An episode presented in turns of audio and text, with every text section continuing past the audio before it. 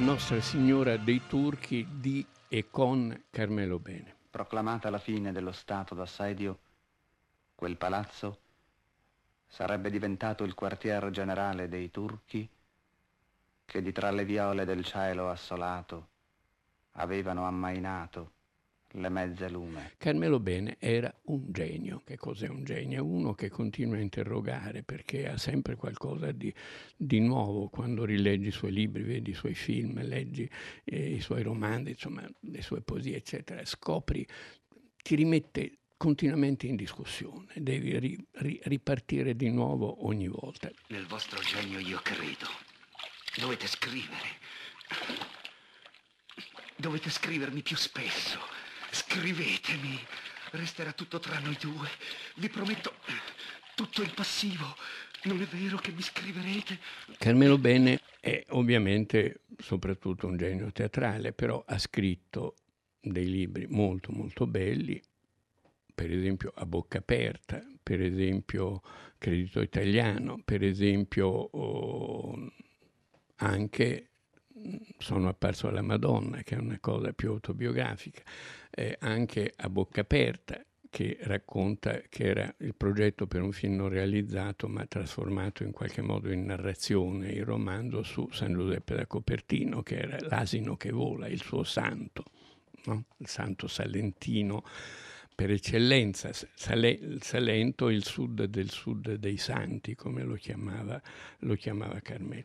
Carmelo, ripeto, eh, perché lo considero un genio? Perché ancora devo capire bene che cosa diceva e faceva. Erano cose troppo profonde, troppo complesse per arrivarci immediatamente. Nostra Signora dei Turchi, visto e rivisto molte volte, è un film che io credo allora fu molto poco capito. È un film geniale, uno dei grandi film delle avanguardie di tutti i tempi, è degno del miglior Majakowski, è degno del miglior Antonin Artaud, eh, ma un po' tutta l'opera di Carmelo è in, questa, è in questa chiave. È un film da interrogare continuamente, perché è un film bizzarro, se vogliamo, la bizzarria qui esplode in tutte, in tutte le direzioni, in tutta la sua possibilità di grandezza. E, eh, però appunto è un film che si gode prima ancora di riuscire a spiegarlo. Poi certo con lo sforzo, vedendolo e rivedendolo, ti dai delle spiegazioni. La spiegazione è secondo me molto semplice. È il panico. Il panico dell'esistere, il panico del eh, capire chi siamo, da dove veniamo e dove andiamo, il panico della limitatezza dell'esperienza umana, della vita umana, il panico del sacro, del capire cosa c'è di superiore a noi, del verticale, di quello che ci sovrasta, il panico della finitudine, dei limiti, i limiti. Ecco, forse quello che il film racconta meglio è questa idea dei limiti.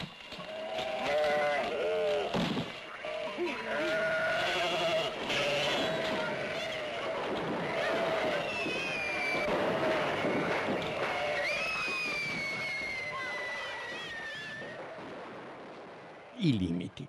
Questo credo che sia il tema vero, il tema vero del film. In qualche modo Carmelo lo, lo affronta con una varietà di approcci, con un montaggio eh, bizzarro anche quello, con eh, una mh, mm, fotografia stupenda di Mario Masini, il suo operatore prediletto, era un grandissimo operatore che a un certo punto piantò tutto per andare a fare l'insegnante ai figli degli emigrati in Germania. Non vuole più avere a che fare con il cinema, visto che Carmelo no, non girava più film. I limiti sono nel fatto che non si può più essere vitali come ai tempi dei barbari. Non si può essere santi. Sì, certo, ti appare la Madonna, tutto il film è un grande dialogo tra il personaggio Carmelo Bene, sempre pieno di stampelle, di ferite, di piaghe, di, di pus, di, di, di, mm, bende, che cade continuamente, che si rotola continuamente per terra, che cade da, da, che si butta giù dai tetti, insomma è un, è un personaggio di, in qualche modo di sconfitto, di limitato, di limitato anche fisicamente, che cerca cerca però di elevarsi, di, cerca un'elevazione e in questa parte che riguarda molto molto ampia nel film, il film dura due ore, ma diciamo che per almeno più di tre quarti d'ora, forse un'ora, compare Lidia Mancinelli, che è la Madonna con la bella aureola in testa e è il dialogo tra eh, Carmelo e la Madonna. Ti cambio le bende. Ti cambio le bende. Ti cambio le bende. Vuoi? Stasera stai con me. Facciamo un po' di musica, eh? Piano piano, vuoi? Vieni, ti porto a vedere il, mare.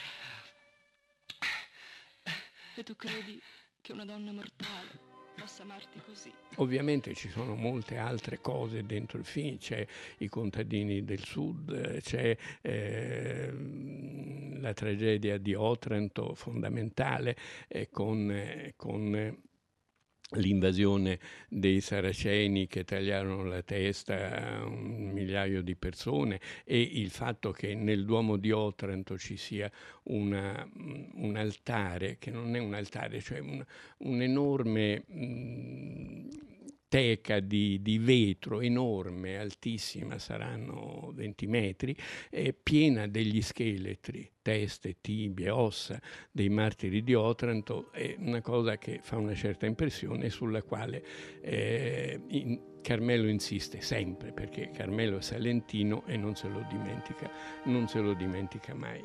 Se fosse stato vero il palazzo moresco, Sarebbe anche vero oggi che le sue ossa figurerebbero sui velluti rossi nella cripta della cattedrale di Otranto, incastrate nel prodigio che le vuole ancora rivestite di carne dopo tanto, come in quell'altro tutto suo miracolo che dopo tutto la pensava ancora. Questa nostalgia della pienezza, dell'amore, dell'incontro col sacro, con l'aldilà, con la natura, con, con gli altri esseri umani.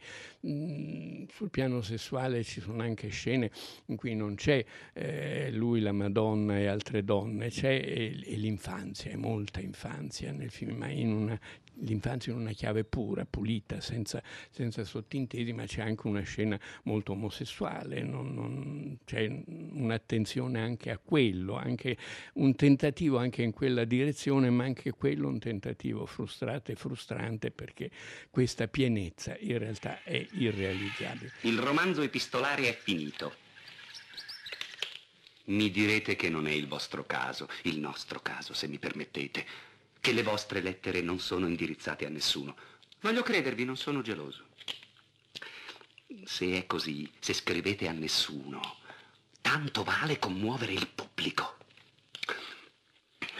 Se voi le scrivete e io le pubblico, il rapporto più vero è tra noi due e dal momento che non potrò rispondervi perché faccio un altro mestiere, lasciate almeno che vi suggerisca, senza perciò intaccare il nostro amore, la maniera di rifare le spese Sarebbe bello affrancarsi dalla schiavitù del mercato, tirarne quattro copie numerate, voi le scrivereste per nessuno e io le pubblicherei tutte per me.